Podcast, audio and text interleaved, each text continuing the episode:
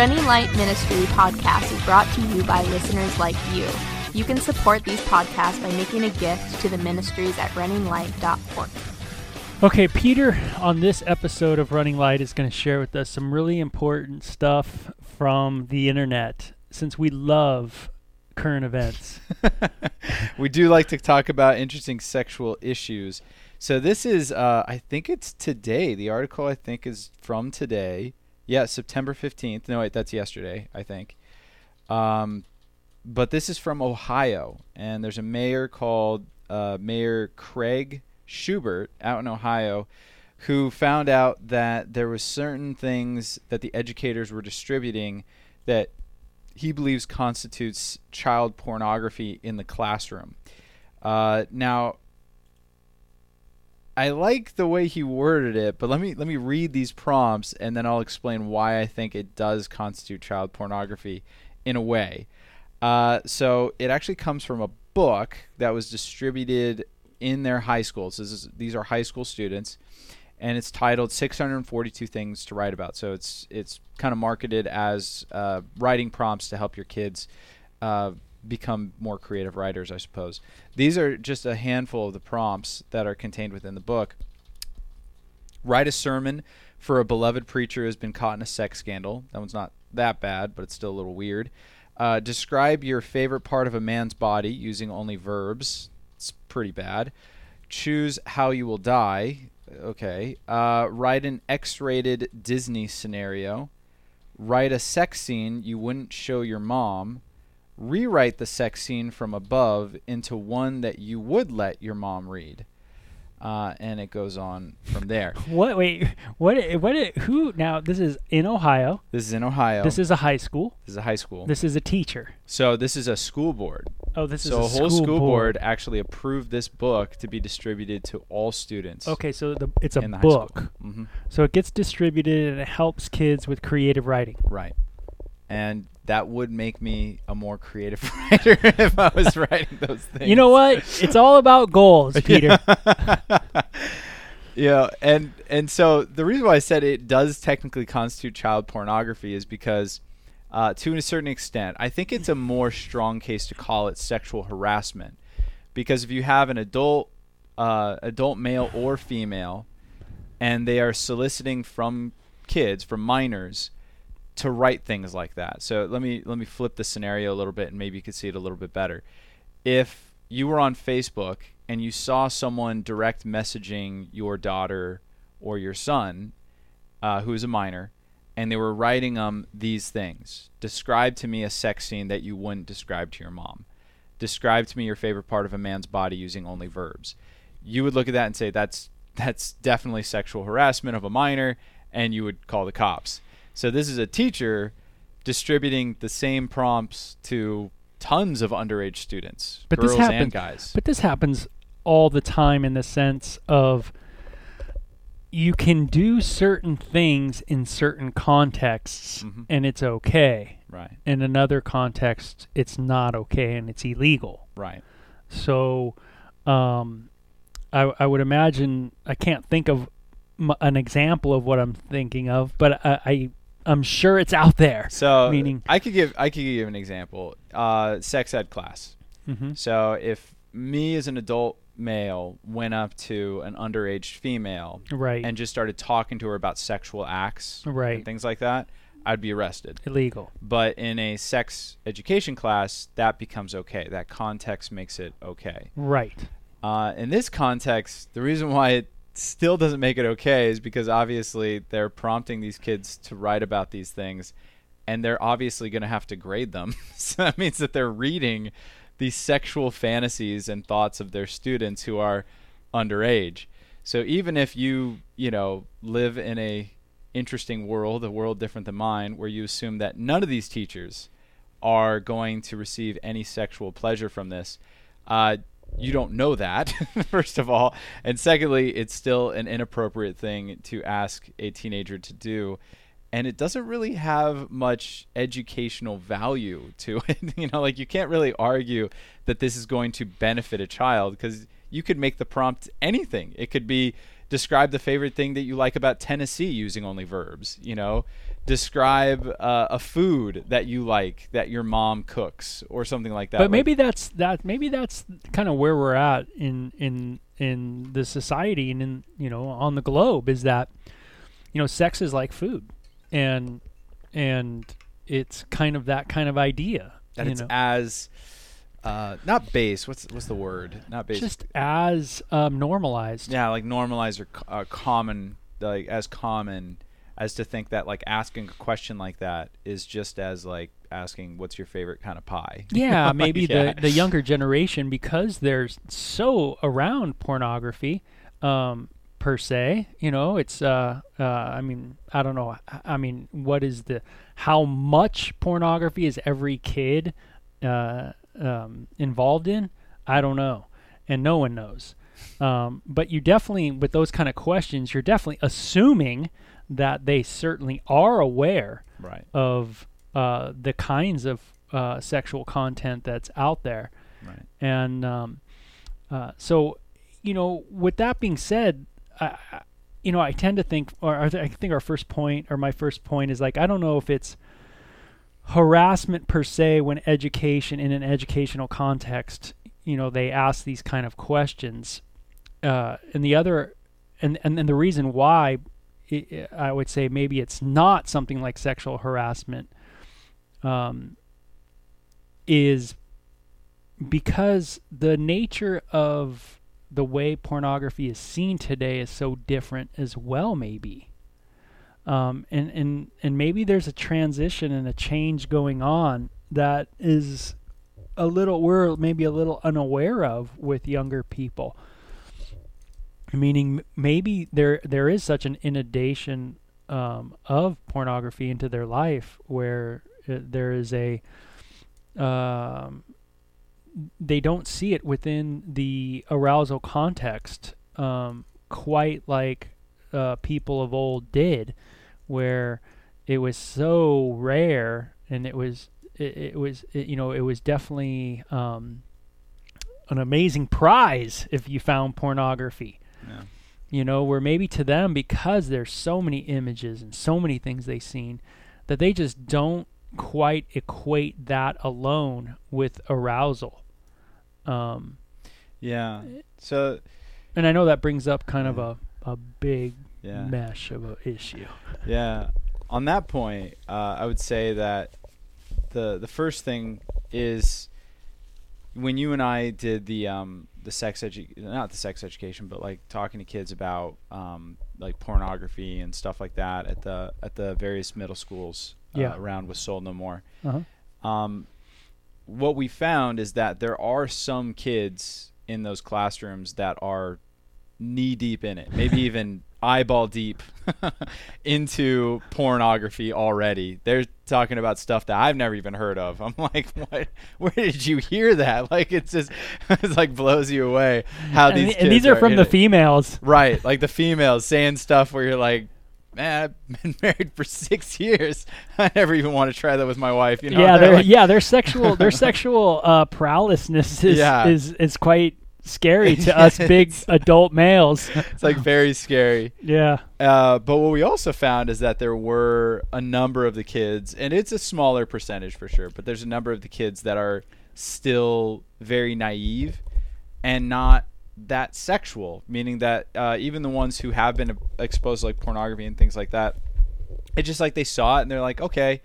And or maybe it even like disturbed them, and now they've kind of gone in a different direction. So, uh, you know, when when you get out like uh, a writing prompt like this, I, I would bet I'd be willing to bet. I'm going to throw out a percentage. That's probably not true, but uh, maybe around like 70 or 75 percent of the kids who received that writing prompt didn't think anything of it. They were just like, oh, okay. But then you still have the 20, 25 percent who are going to look at that and be like, what the heck, you know, and it will disturb them and it will make them feel very uncomfortable. Yeah, there's no doubt that the risk that this educational board uh, has put themselves in is, I'd It's say, pretty- unnecessary risk. yeah. quite high. Yeah. You know, Because he, you know, what the mayor said is either you guys can resign or I'm going to press charges. So, uh, which is a pretty uh, firm stance, uh, pretty impressive. The uh, the other point uh, that I would make about it is that we as a society would look at it and say, obviously, the culture has become incredibly inundated by sexuality. The question that we have to ask as a culture is, how do we feel about it? First of all, like what do we think about the over sexualization of our culture? And secondly, what role does politics and public education have in that? Meaning that do we want public education and, and political figures to be pressing the cultural status quo? Or do we want them to be looking at it and saying, mm, that's wrong, maybe we should move back? Yeah, and y- you know everybody has to make a decision of what of course what they want their kids to be taught and and and so far in our country you can take your kids to another school Right. and that's something that you know you need to be involved in and uh, you know whatever era we're in there's always been uh, some level of se- sex education. When there's no sex education you know it doesn't mean necessarily things go better in the culture. Right. um, but um, you know as a parent you know do you believe that you have a responsibility um, uh, over what's being taught to your kid? And if you do then you'll be involved in it. Um, you know there are some kids that I've met that have been really inundated into porn when they were really young and by the time they were 16 they were kind of like moved right out of it Right. and you kind of go wow that, that was kind of cool they Yeah. kind of saw it as like oh old news and you know been there done that and you know it's not a big deal um, you know and we've we've said this many times on the podcast it's not uh, a one one thing fits everybody. You know some people like porn and they just tend to like to watch it. Um, some people watch it for a period of time and then they just that's it. Yeah. you know and they're not too into it at all anymore. Um uh you know so i i there it seems like there's a lot of things to kind of delve into of whether it's you know the distribution of child pornography to have them write on these things um you know it says a lot about the culture um and you know the verdict's still out on um what the pornography uh, experiment is going to be like in uh, the future in our world. I think we haven't really um, seen it in its full glory, but I definitely think that we are seeing a lot of ramifications for it on many levels. And you can write books probably on that Yeah. um, you know, uh, Big Porn Inc. Uh, tries to do its best to have many writers uh, fill the book with different articles on their um, issues with the porn industry. But even without the porn industry, you still have kids with phones, and they're still sexting. And um, you know, I just talked to a mom whose daughter, who's 16 years old, showed some pictures, and it's it's something that uh, you know, how do you, you know, how do you get kids, you know, that are sexual away from sex? Um, you know, uh, for us, if I walked into a, a corner store and I saw a bunch of magazines and they said, oh, it's free, and I would have been stoked, you know, but it wasn't free. And so there was kind of like a forced, um, And you had to be 18 yeah, you had To to be buy it. 18, yeah. or get someone who's 18 to buy for you. yeah, and uh, you know, obviously, in an education situation, you know, there's. I don't think it's very responsible of the board at all to make those kind of statements and uh, or those kind of demands of the kids. yeah. You know, Not um, a smart move. yeah, I don't think it's a bright move. I I I think you know pornography is a complicated subject on many levels, um, and um, and uh, it's not something to be just trifled with. You know, it's just like a it's you know in a sense you got to look at it with some reverence. You know, you can't just um, it's like big weight working out. You know, you can't just look at it and go, "Oh, I'm going to lift that thing," and walk up and just any old way try to pick up the weight. You have to kind of treat it, you know, with some kind of like, "Hey, this subject's a very important subject to communicate properly." Yeah. Um, and I, I think you know even with the last podcast it wasn't the last one but it was like a couple ones back where we spoke about the sex education um, thing in New York, right? the thing in New York where I can't remember the woman's name but she provided sex education for even elementary schoolers uh, which had a very kind of I, I would call it a disturbing animated video for, for elementary schoolers to, to watch. But I, I think what is happening right now is that when it comes to sex education or what is the public education's role in t- telling the kids about sexuality, I don't think that there ever was or ever has been um, in this country like any delineated like this is what we're going to do.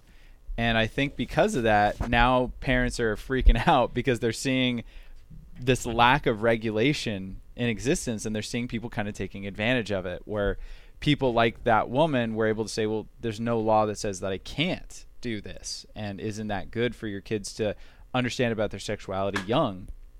And also in this school, uh, he's not able to actually quote like a school statute that says we can't give assignments that say this or do that. Uh, I'm sure there's statutes out there in the schools of like racist material. I'm sure if a um, if someone were to prompt white students to say like describe for me why other races are inferior and why you're better, I'm sure people would freak out about that, and I'm sure there are some school statutes that talk about that. But with the sexual issue, I think we've been very uh, hands off, and so parents freaking out about that as well as uh, teaching kids about gender issues uh, in elementary school now. You know, like what's your gender? How do you know that? Things like that at, at young young ages. I think a lot of parents are like, "This is weird." Well, it's definitely the, the definitely the trend is definitely to for younger people to be more uh, sexually exposed and um, be able to make decisions, and it always comes off as consensual Right. as long as they're consensual, Yeah. that they're good, and that's a very strong push in in s- liberal sex edu- education. Um, also, uh, the trans movement to for kids to uh, understand their uh, sex uh, and their gender um, uh, at a younger age, and so you have um, all that in play as well. Right. So And I think it, it it is a good thing for parents to start thinking about that. Like what kind of like you said, Bo, there is a certain amount of choice that you have as a parent. You can get involved in like school board meetings and things like that, or you can move your kid into a charter school uh, or a different public school. You can you can move districts if you want uh, to because even the districting is different. But I think also people who are opposed to these kinds of things, which obviously me and you are, uh, we don't like the idea that this is happening, but you do have to ask the question of it's not enough to just say stop it because this stuff that's happening is in reaction to something else. yeah, and what were some of those some of those assignments? They were like one of them was like writing what? What was some of them? It was um I wrote I, I was trying to write some down so I could remember them because I had I had a thought on some of it. Um, favorite part of the male body using verbs, X-rated Disney. Um, I and wrote that. uh, write a sex scene that you wouldn't want your mom to see, Oh, and then rewrite it. That was probably the worst one. Rewrite it so that it would be something she would want to see. she would see. And what's interesting is if you know about porn, and this is what the lady in New York, where the sex educator in New York was was doing, that I felt like you know she was she was speaking some truth here, and that was if you know the genres of popular porn, she called it. Um, um, she was trying to teach intersectional porn, I think it Yeah. was. which Uh, was interesting. yeah. Her take on it was interesting. Yeah. Um, but if you're if you're looking at you know the popular porn today, um, you're assuming that kids are in high school are very much familiar with um, you know teen porn. Um, they're very much familiar with um, uh, all kinds of homosexuality porn. They're very familiar with hentai porn uh, which is an animation porn. Uh, so they're very familiar with like Disney porn, if you will, cartoonish porn. Um, they're very um, in, uh, very knowledgeable on heroine porn, which is um, like uh, DC comic stuff. Um, these things are very popular, and so you know the point being is that you know the kind of scenario scenario that they're going to write about some of these people um, incest porn another one. These these things that they're going to write about uh, uh, uh, of popular porn um, they would be considered you know illegal acts in the world um, for sure. Um, and and it might be something that's quite shocking for maybe not the teacher if the teacher's savvy you know but i don't know how many teachers um, you know i mean and, and I, i've taught at that college level where i've you know been with a, a, a professor in the class listening to me and they're shocked you know by what i'm talking about. So i don't think every teacher especially at high school level is a student of pornography you know they're not they don't they don't know everything about pornography. They might know some things but there's got to be some students that come back. And i know when i was in high school man it's like you know i would have wrote some pretty pretty crazy stuff. Yeah. you know there's all kinds of porn. There's horror porn. There's you know stuff that's just downright gnarly. A lot there's some porn that's quite abusive. There's porn that is quite coercive um, you know, it's considered fantasy porn, but it's very coercive in its storytelling. And so, like, what do you do if a student comes to you and write? I mean, he does the assignment. I guess that's my point. And he he writes an assignment, and it's about something that's pretty hardcore, you know. And it's like, man, my fantasy that I wouldn't want my mom to know is I want to blank my mom. That's popular porn. I mean, there's tons of porn that goes in that direction. So, what does the teacher say at that point? You know, what I mean, what do you do as a teacher at that point? Do you go, uh, you know, I I don't know if I should report this. you know, like to me, like you know, like this we is opening a can of worms for the teacher. Yeah. yeah, like we said, like this is opening something that, like to me, it's just the risk involved Yeah. at this point. It seems like it'd be really high, Yeah.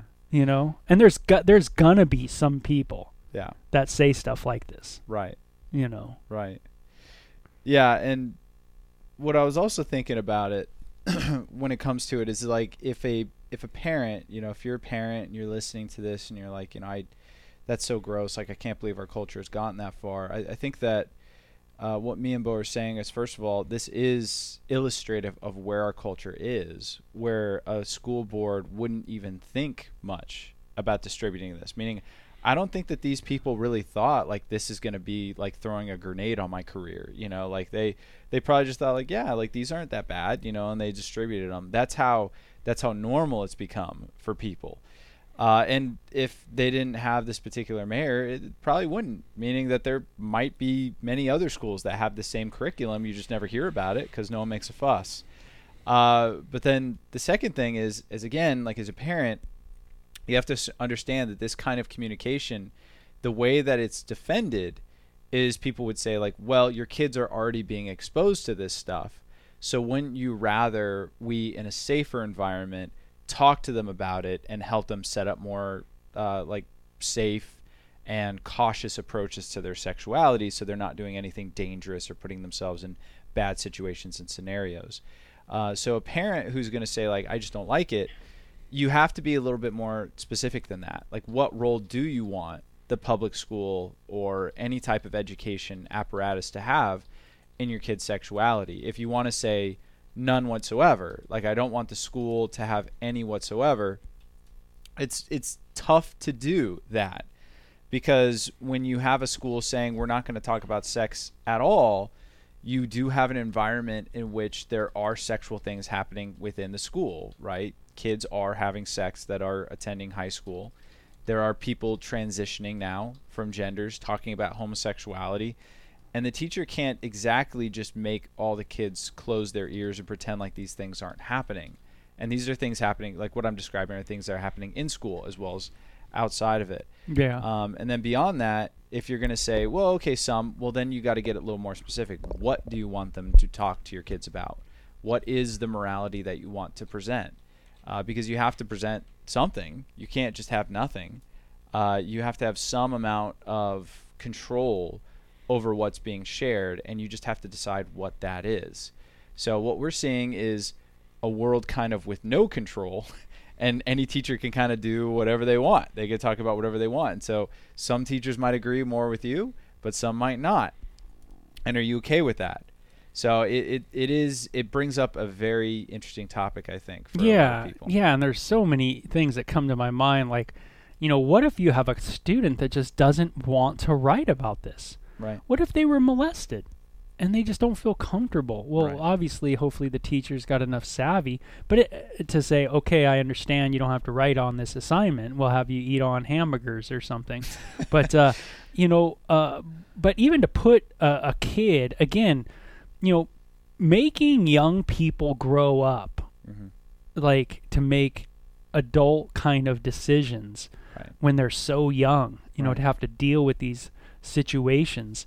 Um, it's not super necessary. Right. And it's unnecessary in it and like you said there there's so many scenarios where it could be like make a kid feel awkward or bad or and we've certainly been things there. And like you say, we've been there. right You know, so we've seen it. it's uh it, it is something where again i think that these teachers it shows how our culture is where again that didn't even cross their mind like they didn't even think about it.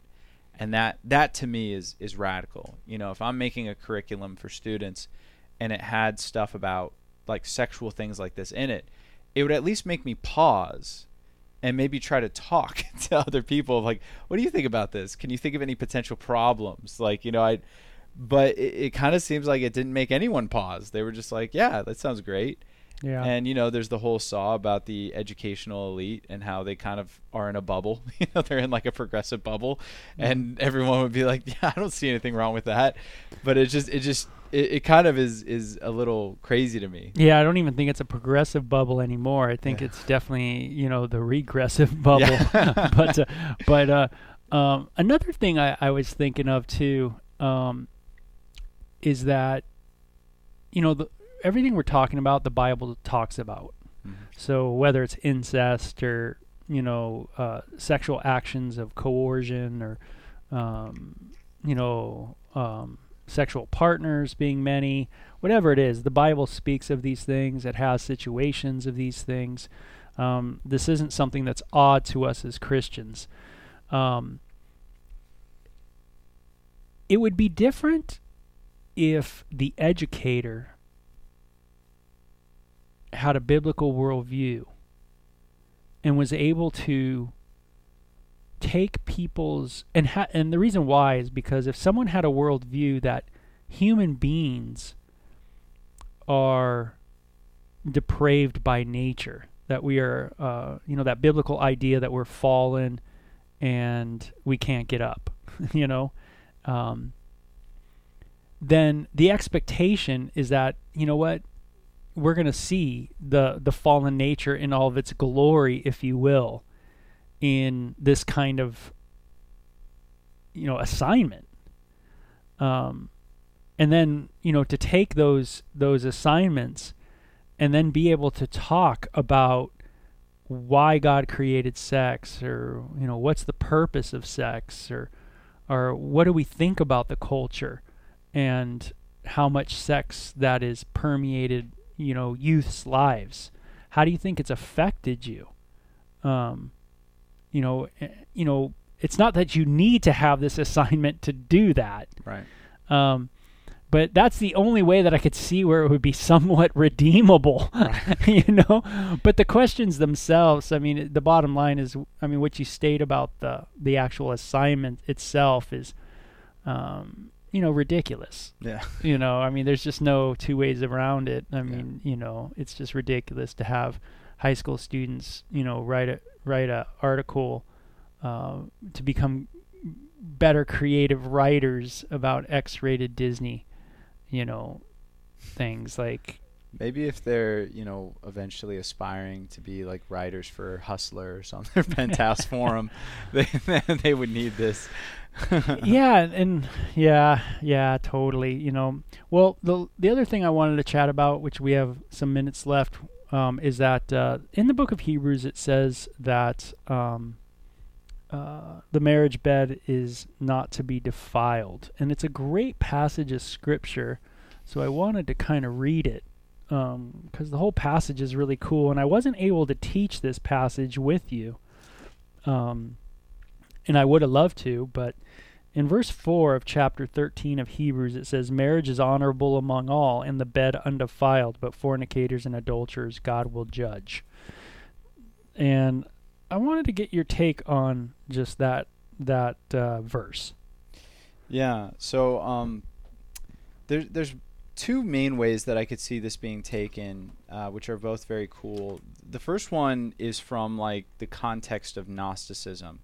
So we talk a lot about this on the podcast, but um, throughout the ancient world, there was this concept that we call today Gnosticism, where they believed that there was a fundamental separation between soul and body, and the things that were spiritual were good, and the things that were physical were bad.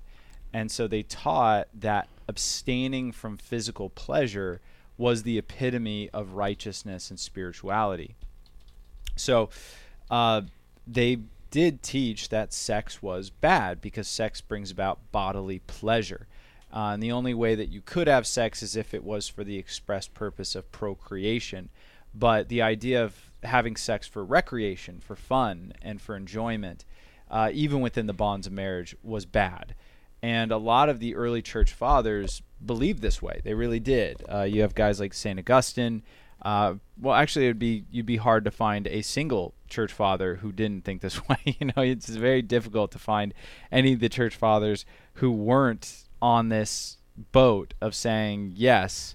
The way that we honor God in our body is by denying the body pleasure, uh, and that's where you get monks and uh, you know friars and all these things are people abstaining from physical pleasure in order to become more godly in this passage it, it, says let marriage be held in honor among all and let the marriage bed be undefiled for god will judge the sexually it's almost like the dude saying dude sex is good. And it, it's it's almost like a direct attack at that. You know you can see it where he's like let marriage be held in honor among all. Like marriage is awesome. And then lest someone be like, oh, okay, well, yeah, I get married, but just don't have sex. Then he goes even further and says, and let the marriage bed be undefiled.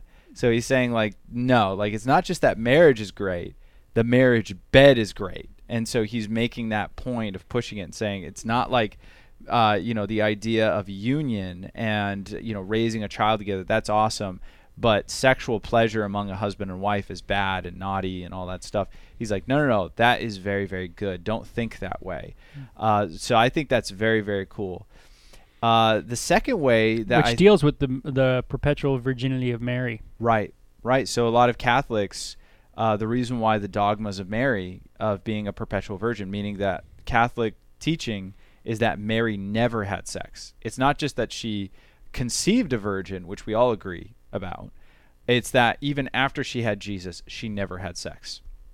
And that is a part of her holiness. That is a part of her uh, sanctity as, you know, uh, Mary, Mother of Faith. So they, they really do believe that her perpetual virginity is important because it is what makes her holy and untouchable and undefiled and pure.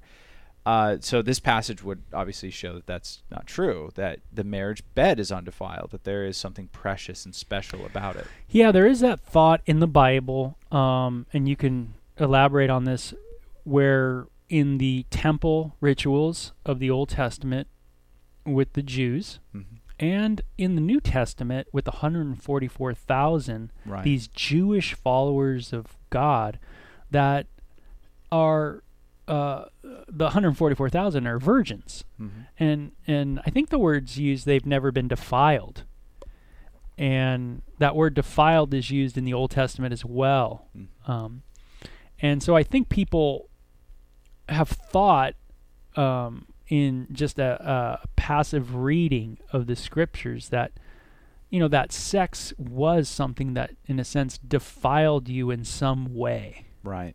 So in the old covenant, there were things that made you, they put you in a state of defilement or uncleanness before God. They weren't things that were sinful, they were things that just defiled you. And it was basically anything that had to do with death, anything that had to do with death or the body. So, for instance, being sick put you in a state of defilement. Uh, now, is the Bible saying that you're sinning by being sick? No, but being sick is is uh, a demonstration of your mortality. Well, that- it was like a ceremonially ceremonially That's right. You're ceremonially unclean or defiled before God. So it's not like you lose a relationship with God or again that you've sinned. It's just that you had to go through a state of purity before you did it. So even women, when they went on their period, were in a state of ceremonial uncleanness or defilement. Um, and then sex also would put you in a state of defilement. Now, after you have sex, there's a way to become holy again very easily. You just go through mikvah, right? You go through a baptismal and you're good to go.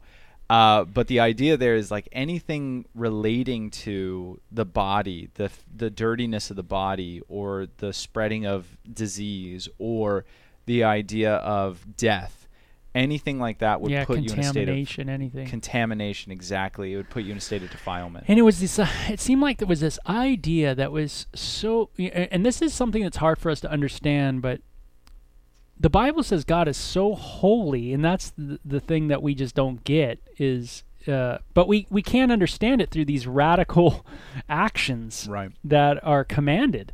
So when God says, "Hey, go through this this dunking of water and cleansing ritual," um, because I'm trying to help you guys understand that before me, you have to be a hundred percent perfect, Right. Like no blemish at all. And you could even see, like, in those washing ceremonies, that what's being signified is God saying to you, like, what defiles you? Li- being alive defiles you. Right? So it's like you you could. It was impossible to live in the. If you read about what defiles you ceremonially, everybody's defiled. You're going to go through states of defilement. If you encounter death at all, right? So I'm not just talking about a corpse of a person. If you encounter the corpse of an animal, you're defiled, right? So it's like, how do you? Back in the day, they didn't have Walmart. How do you, get know. out of death? Yeah, how do you? Yeah, you, can, you didn't have Walmart. You didn't have a butcher that would do it for you. You had to kill your own meat. You had to be around death. So it's like you're defiled. Uh, if you touch blood, you're defiled. If there's even mold in your house, the house is defiled. You know, like you just you couldn't you get have a away pimple. from it. You're defiled. You have a know? pimple, yeah. If you read the Torah, man, you get a pimple on your skin.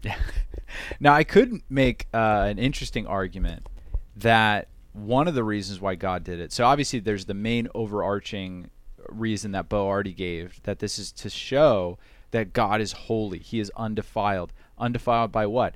Everything that's defiled about the creation. We know that the world is defiled because of our sin. So God is separate. That's what the word holy means. He's separate. He's set apart from the fallenness and the corruption of the human condition. Uh, now that that's the main thing that's supposed to be demonstrated by these holiness laws. But there's another argument that can be made that when you look at when and how the Hebrews were supposed to wash themselves, there's actually a very important hygienic principle there, and that's why the Jews did so well during various plagues that afflicted mankind during, especially the Middle Ages. Jews did amazing during the bubonic plague because of their cer- ceremonial washings, and that's all also why a lot of Europeans thought they were responsible for the plague, which is just ridiculous. But at any rate, It's always those that Yeah. get the A that are blamed the most. right. It's the it's the haves that get in trouble, not the have-nots. uh, but yeah, I mean, if you think about it, back in the day, I mean, that's very gross to be having sexual relations. I mean, th- there's no concrete, there's no carpet or wood floors. Like there's just dirty dirt floors. There's like all this grime and stuff, and you're gonna have sex with your partner, and you're not gonna clean. Like back in the day, like our ancestors just didn't wash afterwards, and that was okay. It's like you're so rife for infection. You know, urinary tract infection, especially for the the women, yeast infection, urinary tract infection, just because they're not cleaning themselves, they're not washing. in the Jewish washing rituals, this undefiling actions, they're becoming more and more cleansed. Now, also, and this kind of shifts into the 144,000, the Apostle Paul makes a point that somebody who is unmarried, this is in 1 Corinthians 7, someone who is unmarried has an opportunity to have a mindset that is fixated solely on ministry. And by ministry, he's talking about ministry specifically to the church. Now, he does talk about a ministry that the married have. The ministry that the married have is not only to look after their partner, which is important, especially back in the day where women didn't have many rights, but also to look over your family and also to be a symbol of God's perfect love and unity, both within the marriage as well as towards your children. So the married had a very, very beautiful ministry, but there was a type of ministry that single people just do better. And that would be the ministry of like evangelism and going out and sharing your faith and being present for ministerial work within the church body itself. And so these 144,000, what we get is that A, they're going to be ministering in a time of great distress, to say the least, uh, both for the Jewish people as well as for the Christians. And secondly, their lives seem to be dedicated wholly to the work that God has for them. They're, they're, they seem to not be called to raise families or, or to have any focus on those things. They seem to be called only to God's work and ministry. And we, again, we see that in the Bible, both with the Apostle Paul as well as with the prophet Jeremiah and people like that who are called to, to live a life that is so dedicated to a particular ministerial calling that they can't be distracted with marriage or family. So it, again, it's easy for people to say like, "Well, see, so not being married is awesome. You know, it's great. You know, you shouldn't want to get married, and it's it's actually dirty and gross." But passages like this are written specifically to argue against that. Like, Yeah. no, there is an honor to being married, and the marriage bed is undefiled. Now, what do you think? Um, and maybe this is our next podcast where we can finish up this talk with um, the latter part of this um, verse. Yeah. yeah Fornicators and adulterers, will be punished. God yeah. will judge. yeah. And let's go over some of the passages maybe that talk about that, and we'll get into a little bit of the specifics of what's the difference between adultery and fornication, and Right. um, and then you know uh, um, we could just kind of talk about why, Mm. you know, why God would judge this. Yeah. Um, And uh, one last thing I'll point out about this, and this is an interesting one that me and you talk about, but very few Christians ever think about. So, for sure, he's setting at odds the idea of marital intimacy against um, uh, extramarital intimacy, which would be fornication and adultery. But one of the things he says is, let the marriage bed be undefiled. So, in other words, some Christians believe that the marriage bed by default is undefiled. And that's also a false way to take this. So, in other words, simply because I'm having sex with my wife, it's not defiled. Like it's pure and it's holy just by definition. Um, and that's not true. You know, I, I was uh, just speaking to someone that I'm counseling, and they're walking me through. And this is very common for me to hear this, and I know for you, Bo, as well, where, uh, you know, this this woman, she's talking to me about how, um, in her sex life with her husband, her husband's just like, man, I'm horny. You know, you need to have sex with me, or else I'll view pornography. You know, and she's like, well, you know, I, I'm not in the mood. You know, I'm tired. And he's like, well, it doesn't matter. Either you do this, or I'm gonna go view pornography. You don't want me to cheat on you, do you? This is your role as a wife. You have to do it. And she'll she'll have sex, and it's like the idea that is going through this guy's mind is, well, I'm having sex with my wife. The marriage bed is undefiled. And so in his mind, he's like, I haven't defile, I haven't done anything defiling.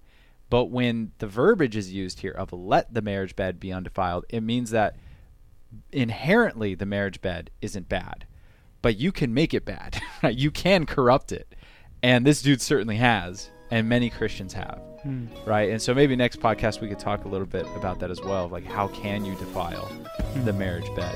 Yeah, absolutely. So thanks for t- tuning in on this episode of Running Light, and we'll catch you next week. Be well. Check out runninglight.org to begin our two video series, Take Flight and Love or Lust. You can also send us questions on Twitter at Running Light or on our runninglight.org podcast page. Like us on Facebook at Running Light Ministries, Psalm 36 8. They are abundantly satisfied with the fullness of your house, and you give them drink from the river of your pleasures.